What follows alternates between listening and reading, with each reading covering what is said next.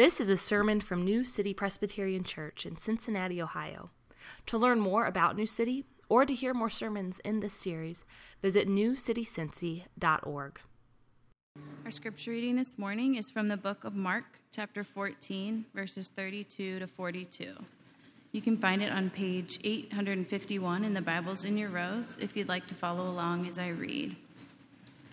Mark 14, 32. And they went to a place called Gethsemane, and he said to his disciples, Sit here while I pray. And he took with him Peter and James and John, and began to be greatly distressed and troubled. And he said to them, My soul is very sorrowful, even to death. Remain here and watch. And going a little farther, he fell on the ground and prayed that, if it were possible, the hour might pass from him. And he said, Abba, Father, all things are possible for you. Remove this cup from me, yet not what I will, but what you will. And he came and found them sleeping. And he said to Peter, Simon, are you asleep? Could you not watch one hour? Watch and pray that you may not enter into temptation. The spirit indeed is willing, but the flesh is weak. And again he went away and prayed, saying the same words. And again he came and found them sleeping, for their eyes were very heavy, and they did not know what to answer him. And he came the third time and said to them, Are you still sleeping and taking your rest? Is it enough the hour has come? The Son of Man is betrayed into the hand of sinners. Rise and let us be going. See, my betrayer is at hand. This is the word of the Lord. Well, good morning. Hopefully, you uh, got a note from me this week uh, talking about my sabbatical, which begins in about ooh, three and a half hours or so, but who's counting? Um, our policy here at New City is for our pastoral staff to get a sabbatical after seven years of service. This is my 14th year here at New City as the pastor and uh, my second sabbatical. And I'm really grateful for this. Our whole family is uh, looking forward to it. In fact, we're heading town out of town rather right out of uh, right after the the second service today. But it's been one of those uh, weeks where it's been kind of like a sprint to the finish. Last weekend I was in Arizona and got to speak uh, four times over the weekend. Last weekend uh, at a men's retreat there, which was a really rich time. Uh, a few little bumps in the road uh, when we were trying to land. lightning struck the runway.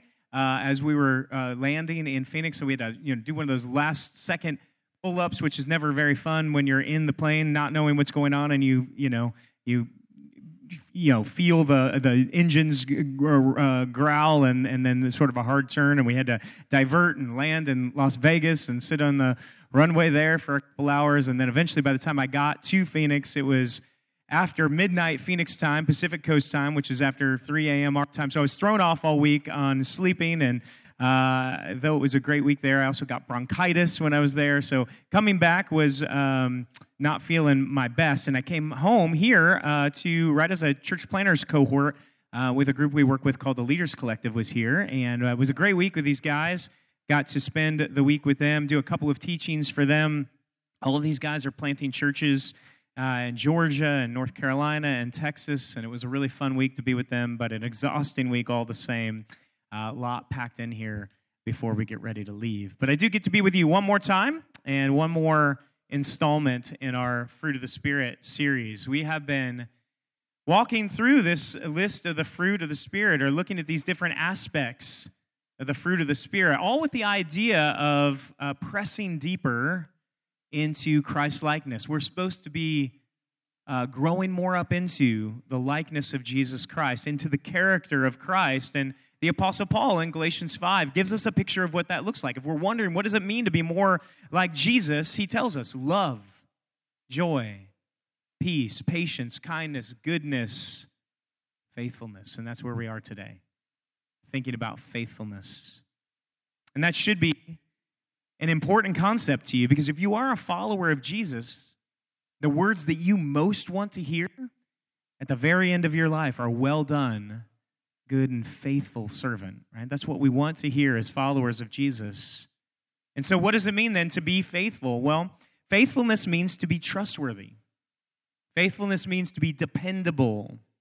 Faithful people keep their word, they follow through on their promises. They can be trusted not to cheat or deceive or to bail or to take off on you. And usually the idea of faithfulness also carries the connotation of stability. You stay true over time. Like Eugene Peterson's great phrase, a long obedience in the same direction. That's faithfulness. And that's what we're going to talk about this morning. And so, just to do a little credit at the front end, uh, Tim Keller passed away this last week as well, and um, he's a pastor in our denomination. And I was uh, finding this out, uh, actually, just that he was about to pass away as I was flying to Arizona, and I had all that extra time on the plane. And, and so I was using that time to listen to a lot of Tim's stuff, reading some of his writings, listening to some of his talks and his teachings. He's had a big influence on me over the years. And all that to say, I don't think I'm going to quote Tim Keller directly this morning, but uh, his teaching is really threaded through everything that I'm going to say today. And so take that as like a blanket footnote uh, at the beginning and a debt of gratitude before we get into things this morning. But Mark chapter 14, this is a passage with two case studies in faithfulness, right? There's the failure of the disciples on the one hand, and it's contrasted with the faithfulness of Jesus. The failure of the disciples and the faithfulness of Jesus. So that's how we're going to look at it this morning. So let's talk about the disciples first. You see uh, their failure mostly in verses 37 to 40. Right? First, we see that this is a, a failure of obedience because Jesus has asked them to do something, something that they don't follow through on. He's asked them to stay up with him, to pray with him. It's his darkest moments. He needs his friends. And they agree to do this. They say yes, but they don't follow through. Three times he comes back, and three times he finds them asleep. Now, we don't explicitly see them here saying, okay, yes, Jesus, we promise to stay up with you, we promise to pray for you. But it's implied in the text that they're agreed to this because when you get to verse 40, it says they don't know how to answer him. He comes and he confronts them. Why are you asleep? And they're ashamed. He says they didn't even know how to answer him, they didn't follow through. It's not just a failure of obedience, but it's also a failure of relationship, right? Because faithfulness always has to do with relationship. Faithfulness has to do with relationships. Think of friendships, right? We, we all know what a fair weather friend is, right? somebody who's there when things are easy. Fair weather friend is there when things are fun, when things are good, but you know you just can't count on them when things get difficult, when things are uh, less easygoing. Or in marriage, right? When we talk about faithfulness in marriage, right? We have wedding vows. And what are we saying in those vows? We say, I'll be there in plenty and in want, in joy and in sorrow, in sickness and in health, as long as we both shall live. Right? So faithfulness is not just uh, staying true to an idea, it's staying true to the people that you're committed to. The disciples failed by not staying true to their word, but they also fail because they let their friend down. In his most desperate hour, when he needed them most, in his moments of agony, disciples were not there for him. And I want you to see in this story that this is us. This is us. The disciples are us. Don't read this and think, ah, the disciples. Those guys are so awful. They're so stupid. They're so bad.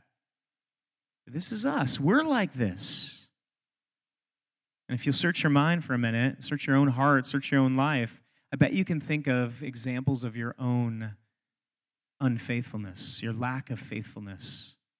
Think of the things that you've let go, the times when you didn't follow through, the things that you said you would do for others and you just didn't do it. Things that you said you would do for yourself, right? That's what a broken resolution is, right? It's unfaithfulness to yourself. Think about the things that you said you would do for God and you didn't follow through on. We probably can't even recall a tenth of the ways that we failed to follow through. This is us. The disciples are us. And I would bet, though, that the vast majority of the time, you meant to follow through, right? You didn't set out to be unfaithful in those moments. The disciples, they're like that too. They didn't set out to be unfaithful. It's not like they were thinking, all right, we'll just tell him that we'll stay awake. And then as soon as he's gone, right, then ha ha ha, we'll fall asleep or we'll do whatever we want. No, of course not, right? They meant what they said when they agreed to this. Earlier in the chapter, when Peter says, I'll never deny you, even if everybody takes off Jesus, he meant it when he said that. Even if we learn later he fails. Right? This is why Jesus says the spirit is willing, but the flesh is weak. We all intend to be faithful, but it's hard. We fail. The spirit is willing, the flesh is weak. And part of unfaithfulness is when we're unfaithful even to our own consistency, our failure to stay true even to our own desire to be faithful. We intend to follow through, but we don't. Now, why not? It's usually when pressure comes, right? When difficulty comes. Unfaithfulness is usually occasioned by pressure, pain, or difficulty or temptation. And even though we want to follow through, even though we meant it when we promised it, the circumstances in our life change. And so then it becomes easier to break our vow, to break our commitment, to go back on our word, to leave that person, fall asleep on our friends. What kind of pressure were the disciples under in our story? Well, they're exhausted for sure. Right? They can't keep their eyes open, the text says. And there's a reason, of course, that sleep deprivation is a, a torture tactic. All right, that's it's a tough thing. But it's way more than that because the disciples, you know, Jesus is in agony here, but the disciples are in the thick of their own sorrow and their own disappointment. They were hopeful, after all, that Jesus would be the one who would deliver Israel from their oppressors right? They thought Jesus would come and throw off the shackles of Rome. But now it doesn't seem like that's going to happen. In fact, it seems like everything that they had hoped for is starting to fall apart. And frankly, to be honest, you know, the disciples, if they were asked, they're not too happy with the way that Jesus had been handling himself the week leading up to this, right? They certainly, he certainly wasn't doing what he, they thought he should be doing. They told him not to go to Jerusalem because they knew that folks were out to kill him. But against their better judgment, against their pleas, Jesus goes to Jerusalem anyway. And he doesn't sort of lay low. Rather, he makes a spectacle for himself. He rides in on a donkey. He receives worship. People are uh, uh throwing palm fronds in his path. The people are receiving him as a king. And he just accepts this. Not exactly flying under the radar. He then goes into the temple and begins to turn over tables. He cleanses the temple. He throws out the money changers, gets everybody upset. And then, just a few hours before the episode we just read about, at the Last Supper, Jesus begins to talk about one of them is going to betray him, one of them is going to hand him over to his executioners. So the disciples are scared and they're sad and they're disappointed. Life is not turning out as they hoped it would. It's certainly not how they would have drawn it up. Where are those pressure points for you? When you're tempted to bail, when you're tempted to break your promises, when you're tempted to depart from your convictions, when you'll stray away from your commitments. For some of us, it's maybe something like respect or being liked or keeping up appearances that uh, pressures us into unfaithfulness, right? We say we believe one thing at church, one thing in our family, but we live differently at work or differently at school. The jokes that we laugh at, the opinions we hold, what we're willing to speak up about, those morph based on who we're around. That split personality is a kind of unfaithfulness, isn't it? For others of us, it's temptation. Right? We're committed. We say we're committed to a certain kind of ethic, but then greed comes knocking, right? There's an opportunity to make more money, and then all of a sudden we're not quite so committed to those same ethics as we were before. Our business practices morph and change. It's a kind of unfaithfulness. Maybe it's the pain and the pressure of frustration and disappointment. We make these commitments in our life about how we're going to live and who we're going to follow, what we're going to be like. We make those commitments in good times, but now it's bad times, it's difficult times. And, and so we're desperately searching for something else that would make us happy. And so we're willing to trade out our spouse or trade out our faith even in the hopes that that's going to give us happiness. Pressure, right? The occasion for unfaithfulness. So, first is the failure of the disciples in our text, but then there's the contrast, right? Because then we get a look at the faithfulness of Jesus. The faithfulness of Jesus, starting in verse 32. And they went to a place called Gethsemane. And he said to his disciples, Sit here while I pray. And he took with him Peter and James and John and began to be greatly distressed and troubled. Now, I want you to notice that it says, He began to be greatly distressed and troubled. He began to be greatly distressed and troubled. Now, something new is happening here, in other words. Up to this point, if we weren't just sort of looking at this chapter in a one off this morning, if we were reading this in context, you would notice, right, up to this point in the Gospel of Mark, Jesus has been unflappable. Nothing surprised him, he's always in control. For example, Mark chapter 4, there's a, a storm at sea. The disciples are all screaming, We're going to die. And where's Jesus?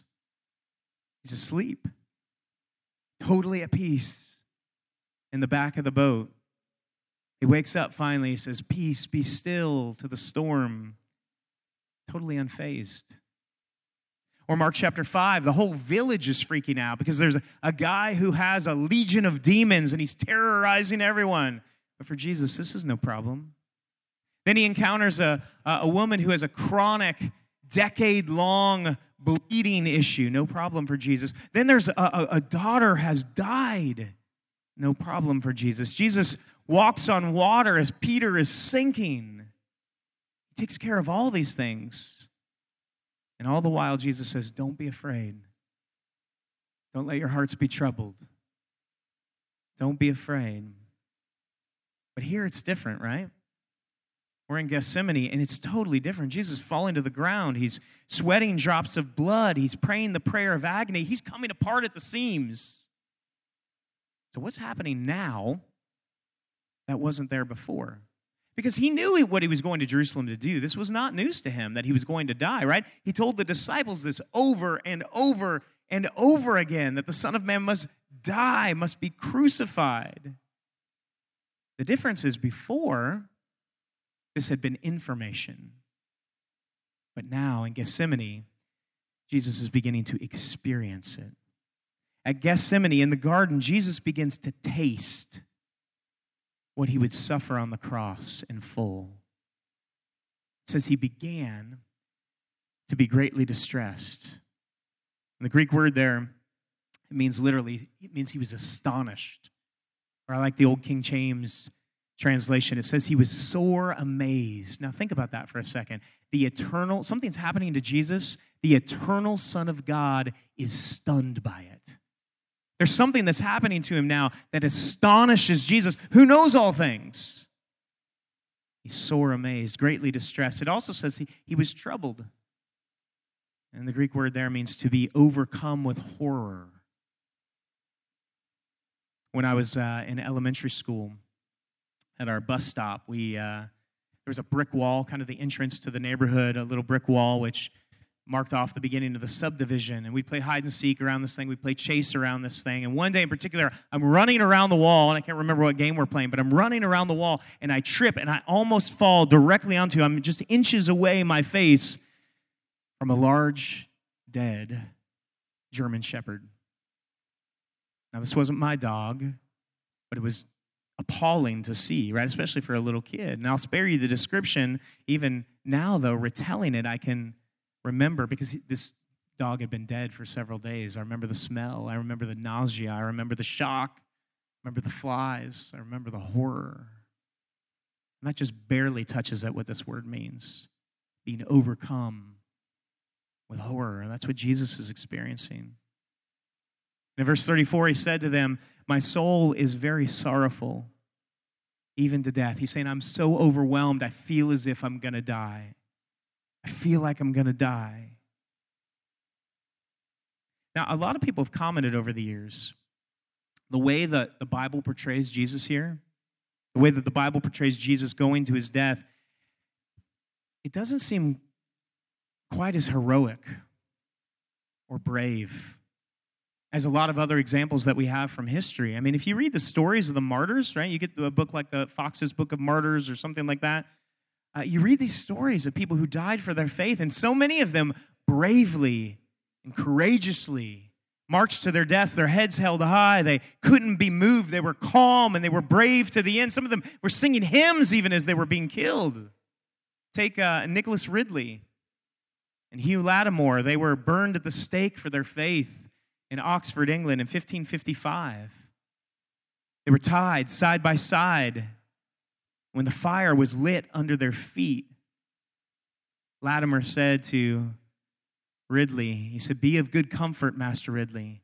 Play the man. We shall this day light such a candle by God's grace in England as I trust shall never be put out. Hear the defiance, the bravery, the courage. There's tons of these examples in Christian history. And, and frankly, not just in Christian history, right? Take um, Socrates, for example, right? He's made to drink hemlock, right? Poison. And he knows this is going to kill him. He's uh, taking this, he has it in his hands. He's taking the hemlock, all the while surrounded by his disciples, serene, composed, uh, calmly giving his last instructions to his disciples. Right? He even makes provisions, like he tells one of them, he's like, by the way, I forgot, I we, we owe this guy a chicken. I need you to go pay the debt. You know, he's thinking about settling up his debts. He's calm and composed. He even makes a joke or two as he's going to his death. So, how is it then that many others seem to have died better than Jesus did? Is Jesus not as brave? Is Jesus not as composed? Is he not as strong? Is he not as at peace as these others? But the Bible tells us what's happening. And our text this morning gives us a little bit of a clue. Jesus dies the way he dies because Jesus is facing an order of suffering that no one else in the history of the world has had to bear, at least in that way. Jesus is facing an order of suffering that's different or unique in the way that he has to bear it. Look at verse 35. Going a little farther, he fell on the ground and he prayed that if it were possible, the hour might pass from him. And he said, Abba, Father, all things are possible for you. Remove this cup from me. Yet not what I will, but what you will. Remove this cup from me.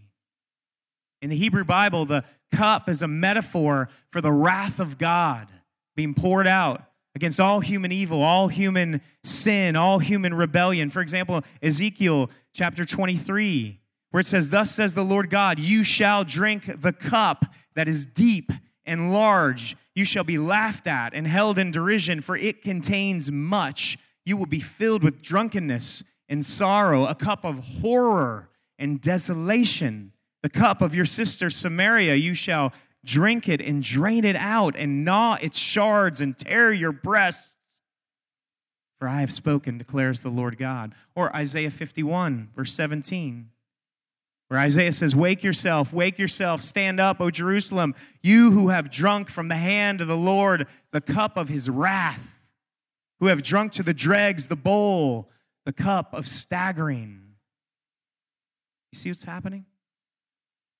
The sins of the entire world are beginning to be laid upon Jesus. He's starting to drink the cup and he staggers the weight of the burden of all the evil, all the genocide, all the betrayals, all the rapes, all the abuse, all the guilt, all the shame, all the injustice, all the sin is being pressed upon him now.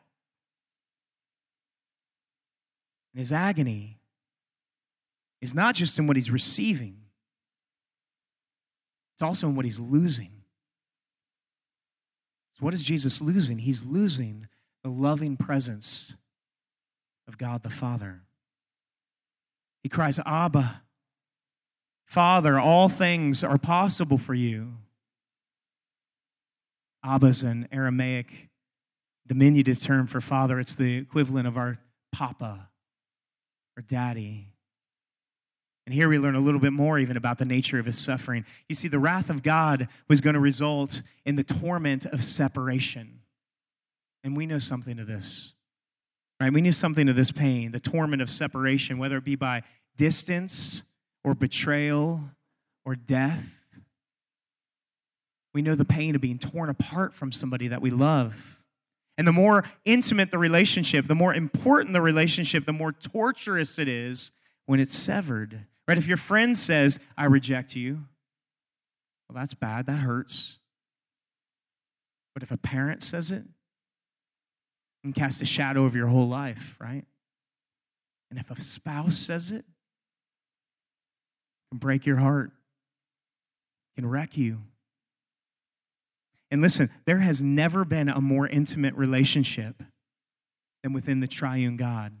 For all of eternity, Jesus has been flooded with love from the Father and the Holy Spirit. In the Gospel of John, he talks like this all the time, right? He's referencing his relationship to the Father. I am in the Father, the Father's in me. I only do the Father's will, I only uh, uh, speak the Father's words. If you reject the Father, you reject me. We are so close.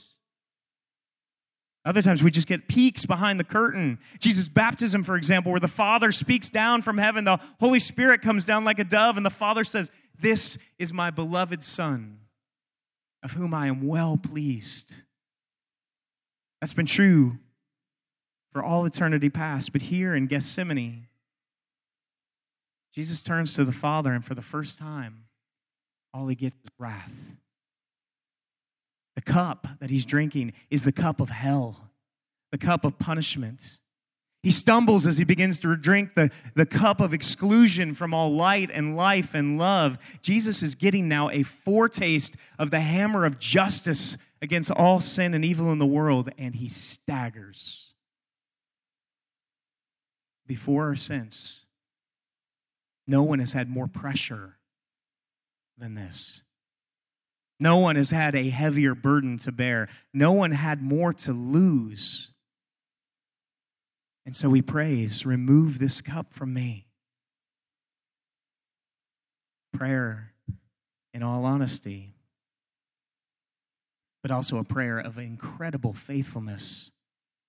Because then he says, Not my will, but yours be done. Or our translation, Yet not what I will but what you will. In unparalleled suffering, Jesus doesn't back down.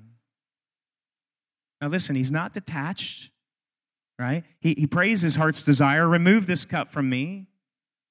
You know, Buddhism or Stoicism, they right, might say the way to endure these kinds of things, the way to endure the hard parts of life, the pressure is just to squelch your desires, get rid of your desires. The problem with that, though, right, that's you also squelch your love get rid of your passion, you get rid of your tenderness. That's not Jesus. No, Jesus honestly and desperately pleads and asks for the cup to pass him by. But Jesus also knows that what often seem to be our deepest desires are actually just our loudest desires at the moment. That's important for us to know too when we're thinking about faithfulness. That often what seem to be our deepest desires are actually just our loudest desires in the moment. And when you're under pressure, when you're in pain, when you're experiencing disappointment and disillusion, when you're tempted, you often can't think straight. And it's in those moments that very often we can make terrible decisions, terrible decisions that uh, uh can undermine the people that we love the most, that can undermine the values that we hold the most but not for Jesus. At the supreme moment of personal pain in the history of the world, Jesus doesn't do that. He says, Yet not what I will, but what you will. That's faithfulness, friends. Jesus is subordinating his loudest desires by putting them into the Father's hands.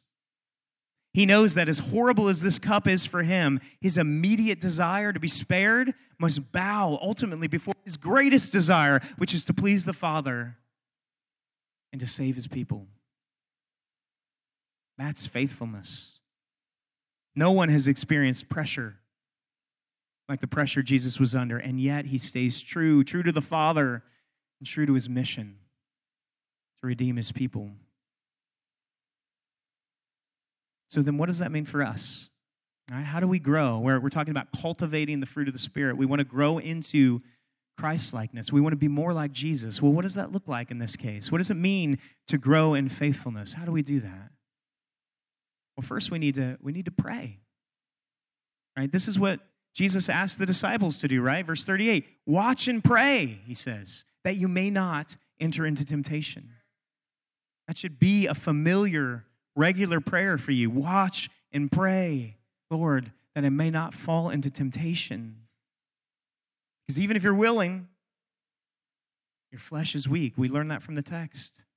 And so we all need God's help. We need the work of the Holy Spirit. It's Pentecost Sunday, after all, right? We need the Holy Spirit to move into us and to work through us if we're to stay true and faithful. And prayer is not just what Jesus tells the disciples to do, but it's also what he himself does, right? He never stops praying. Did you notice? Verse 35, he falls on the ground, he prays, he pours his heart out to God. But then again in verse 39, he went away and he prayed, saying these same words. In fact, if you continue reading the story, Jesus never stops praying all the way to the cross. So, how can you be faithful? You have to pray. I pray that you wouldn't enter into temptation. Pray that you wouldn't lose heart. Pray that you wouldn't lose your strength. Pray that God would meet you where you need it most. Pour your heart out to Him, yes. Know that He hears you. Develop intimacy and communion with Him in prayer, and then grow in your trust in Him. That your heart will be softened to His will, that you'll be able to sublimate your loudest desires to your greater desire, which is to follow Him no matter the cost, to stay true no matter the sacrifice. To grow in faithfulness, we need to pray. Secondly, to grow in faithfulness, we need the comforting presence of friends. We need the presence of friends. In his darkest moment, Jesus asked for his friends to stay awake with him. And that should tell us something about the importance of friendship and community right? About the value of presence, right? Somebody being with you in the hard moments, alongside you in those hard moments. Somebody's willing to share a burden with you. Stay awake with me, he says. Also, the value of prayer, right? Having others intercede for you, call out to God for you. When you have trouble calling out yourself, to have somebody else do it on your behalf. Now, listen, if Jesus needed this, how much more so you and me? Jesus was sinless and perfect, and yet he asked his friends to wait up with him in his darkest moments. You need this too. And the flip side, right, is that you should recognize that there are others who need you to be this in their life. Right? Consider how important it is for you to come alongside others who are wounded, who are hurting, who are tempted, who are tried. Are there people like that in your life? I bet there are. Folks who need your presence, folks who need your prayers. Will you be available for this kind of ministry? We need each other. Stay faithful. By the way, this is one of the reasons why there's always witnesses, right, at weddings. Even, even I did a few COVID weddings right in the very beginning. Even then, we had a few witnesses around, right? Uh, you need that, right? You invite friends and family to witness your vows, right? And to bear witness as your life goes on to remind you, to encourage you to stay true to encourage you in faithfulness. We need friends. The same as in the church, right? You profess your faith, you join a church, you take vows as members, and others are witnessing that, and then they labor with you to help you to make good on those vows, to stay faithful, to stay true. To grow in faithfulness, we need to pray. We need the comforting presence of friends. And then finally, any faithfulness of ours needs to be built on the sure foundation of Christ's faithfulness to us. Right? Any faithfulness of ours has to ultimately be rooted and grounded and built upon the foundation of Christ's faithfulness to us. Jonathan Edwards has a sermon uh, called Christ's Agony. And uh, in the sermon, he reminds us you know, that the greatest act of faithfulness in the history of the world was happening when Jesus was looking at his friends, letting him down. Think about that for a second, right? Jesus would have had every right to look at these guys and say, Why should I plunge myself into terrible agony for these guys who are consistently letting me down? I'm going to go to the cross. They can't even stay up with me. Why should I endure suffering for those who can't even stay awake for me in my moment of greatest need? And here's Edwards. He's saying Jesus must have been thinking, Why should I, who have been living from all eternity in the enjoyment of the Father's love, go to cast myself into such a furnace for them that can never requite it for me?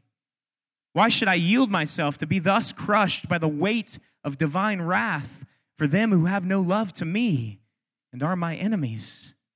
They do not deserve any union with me and never did and never will do anything to recommend themselves to me. He goes on, though. Such, however, was not the language of Christ's heart in these circumstances. But on the contrary, his love held out. And he resolved, even then, in the midst of his agony, to yield himself up to the will of God and to take the cup and drink it. See the contrast, the unfaithfulness of the disciples, the faithfulness of Jesus. Any attempt at faithfulness on our part has to be built on the faithfulness of Jesus to us. Right? And when you look at Jesus in the story, when you look at him, the faithfulness of Jesus while his friends are letting him down, doesn't that inspire you? Doesn't that change you even? Doesn't that make you want to be faithful and true even when there's other people in your life letting you down? But even more than that, it's a reminder that we're the disciples. We're the ones who've been letting him down. But the good news of the gospel, friends, is that you are saved not by your faithfulness, but because of his faithfulness. 2 Timothy chapter 2 says, If we are faithless, he remains faithful our hope is not ultimately in what we have done or what we will do, but in the faithful love of Jesus who will not let us go. He drank the cup of bitter judgment for our sin so that all that is left for you is the cup of God's blessing and love. And when that captures your heart, when we really see his faithfulness, that's when we get the strength then to be faithful to him, even when the pressure is on. And so, friends, let's bear the fruit of faithfulness in our life. Let's stay, stay true to our word and to our commitments. Let's be faithful in our relationships. And ultimately, above all else, let's be faithful to Jesus. So, we want to hear him say at the end, Well done, good and faithful servant. Really was touching this last week to see evidence for somebody of whom that was true uh, Michael Keller, Tim Keller's son, said that some of his dad's last words were these There's no downside to my leaving, not in the slightest. I just want to see Jesus. It's a picture of faithfulness, and may it be so with us. May we be faithful to the end. Let's pray. Then we're going to come to the Lord's Supper together. Father, we ask indeed that you would show us how indeed faithful and true that you are. Jesus, who went to the cross, even amidst his, well, let alone his enemies who were killing him, but even his friends were letting him down. Even his friends who said they would stand by him fell asleep. Even his friends who said they would be with him to the end denied him and hid away. And yet he's faithful. Lord, that should give us confidence, that should give us hope, your faithful love for us, and hopefully then inspire in us a desire to love you in that same way. You've been faithful to us. Lord, would you help us to be faithful to you? Would you help us now to experience your faithful love, even as we come to the Lord's Supper together? We pray this in Christ's name. Amen. You've been listening to a sermon from New City, a church in Cincinnati, Ohio. Visit our website at newcitycincy.org for more sermons and resources. That's New C I N C Y dot org. Thanks for joining us today, and God bless you.